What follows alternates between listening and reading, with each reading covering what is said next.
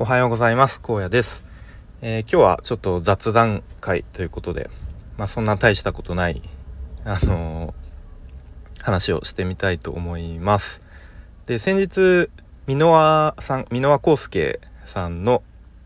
YouTube チャンネル。でまあ結構ほぼ毎日のように結構グダグダと話されてる回もあればすごい真面目な回もあるんですけど先日ちょっと面白い話がありましてなんかあの嫌な上司に対するこう対対応法対策法みたいな話をされていました。はい、で多分これはですね先日箕輪さんが出された書籍「えーと、怪獣人間の手なずけ方」だったかなちょっと僕はまだ買ってないんですけれどもその中に書かれている内容だそうです。はい、で、まあ、その嫌な上司への対処法っていうのが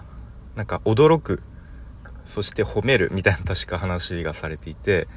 まあ、例えば「え？もうあったんすか？早っ!」みたいな。例えばこう資料をなんか上司が作った時とかに「え？みたいな。なんか驚くだけでもいいですよみたいな。うん、でまたそのちょっと演技というかその、うん、実演もその YouTube の動画でやられていてそれがめちゃめちゃ面白かったですね。うん、なのでちょっと僕もあのなんかそういう機会があったらちょっとそういう感じにやってみてちょっと上司を、うんまあ、ちょっといい機嫌に上機嫌に、えー、させてみようかなと思ったりしました。うん、まあでもなんかこれ使いどころによっては上司のこう気持ちの中ではあんまりいい感じにできなかったなみたいなちょっとこうネガティブな時に褒めるとちょっとこう 嫌味というか逆効果かなとも思ったので、まあ、使いどころは、うんまあ、そのケースバイケースという感じかなというふうに思いました。まあ、あとはなんかたまにあの 西野さんがこう嫌な上司に心の中で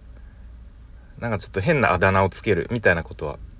言われてますよね。なんか例えばビダルビダルサスーンとかあだ名をつけてしまってでなんか上司が、うん、わけわかんないこと言ってたら心の中でまたビダルサスーンがわけわかんないこと言ってやがるよみたいなことを言うとちょっと自分の中でこうクスッと笑えますよみたいな、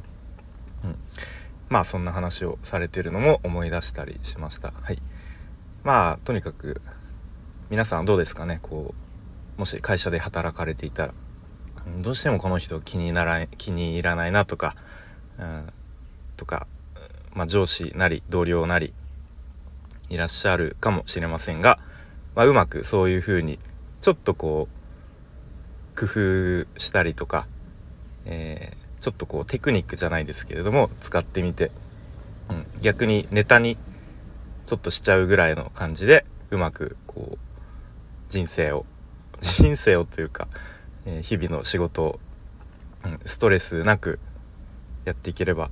いいんじゃないかなと思いました。はい、ということで今日は本当に大したことない話ですが、嫌な上司への対処法みたいな話で何か他にも